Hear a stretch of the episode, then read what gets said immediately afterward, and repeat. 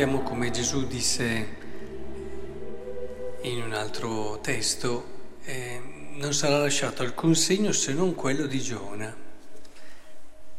E Giona appunto è il segno della conversione.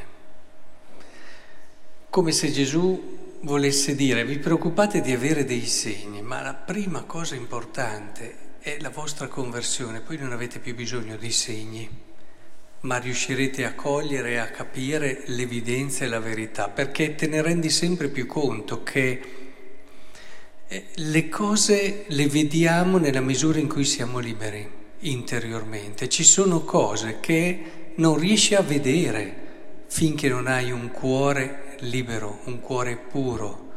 Non le vedi, Puoi essere molto intelligente, puoi avere tanta conoscenza, essere molto erudito, ma questo non vuol dire avere quella sapienza del Vangelo che si ha solo quando sei vicino a Dio e con un cuore puro. Anche delle cose banali e semplici non le vedi. Ora, partendo di qui, credo che sia utile vedere la dinamica del peccato come ci è mostrata nella prima lettura. Cioè, avete notato la storia dei primi due fratelli. Il primo è Caino, il secondo Abele. Nel presentare l'offerta, probabilmente Abele eh, fa un gesto più generoso o comunque più libero. Non si dice adesso qual è la differenza, si dice solo che Gesù ne accoglie bene uno e l'altro probabilmente non era fatto con la generosità e la libertà necessarie. Dinanzi a questo, Caino però com'è che ragiona? Qui entra la dinamica del peccato. Non dice, guarda, Abele è stato migliore di me. Prendo spunto per cercare di migliorarmi.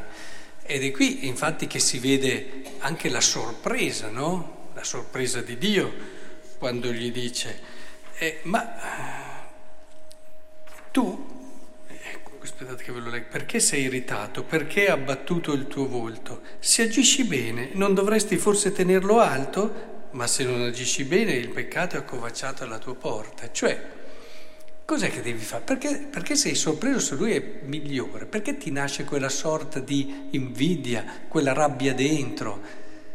L'atteggiamento è quello di dire, aiuto per capire come posso fare meglio io.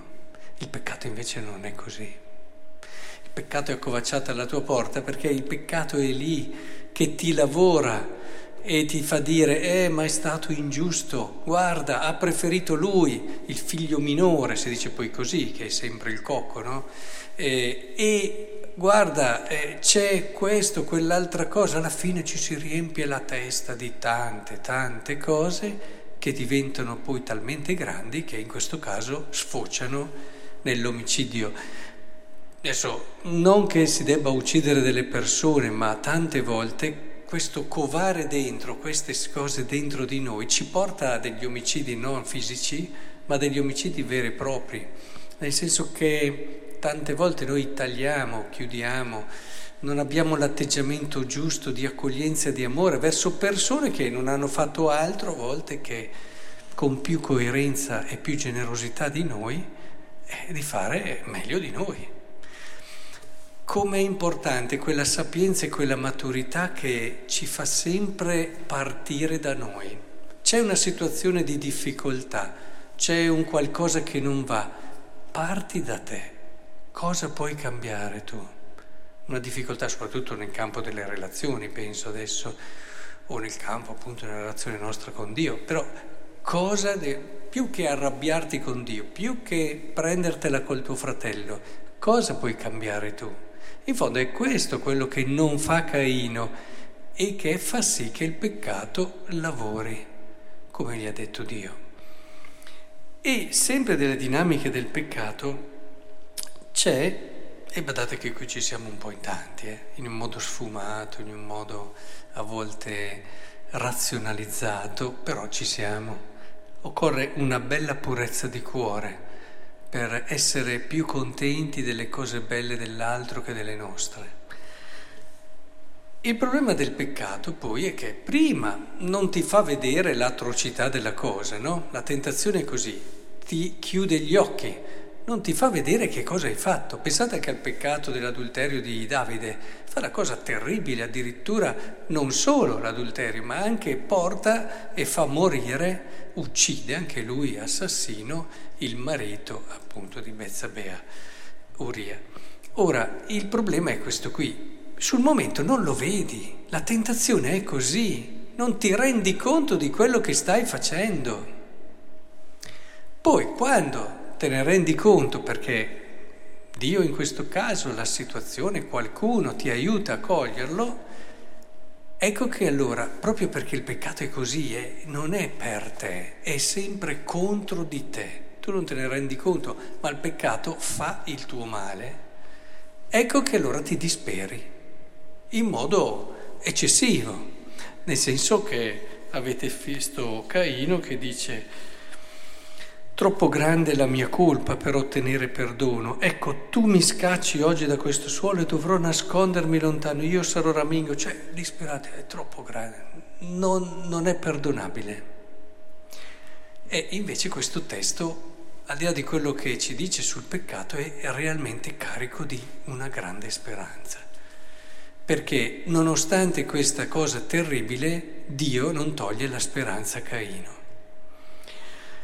Ebbene, chiunque ucciderà Caino subirà la vendetta sette volte. Il Signore impose a Caino un segno perché nessuno incontrandolo lo colpisse. E non solo, è un testo carico di speranza per questo motivo, ma anche perché Adamo di nuovo conobbe sua moglie che partorì un figlio e lo chiamò Set perché disse Dio mi ha concesso un'altra discendenza al posto di Abele. Non so se vi è mai capitato, io per il mio ministero spesso, ahimè, di essere vicino ad una coppia che ha perso un bambino e uno dei più veri sentiti segni di speranza è generarne un altro. E, e quante volte il generare un altro bambino ridà quella capacità di guardare avanti, pian piano di rielaborare un lutto terribile e in un qualche modo ti ridona la vita, perché un genitore che perde un bambino è come se fosse portata via la vita.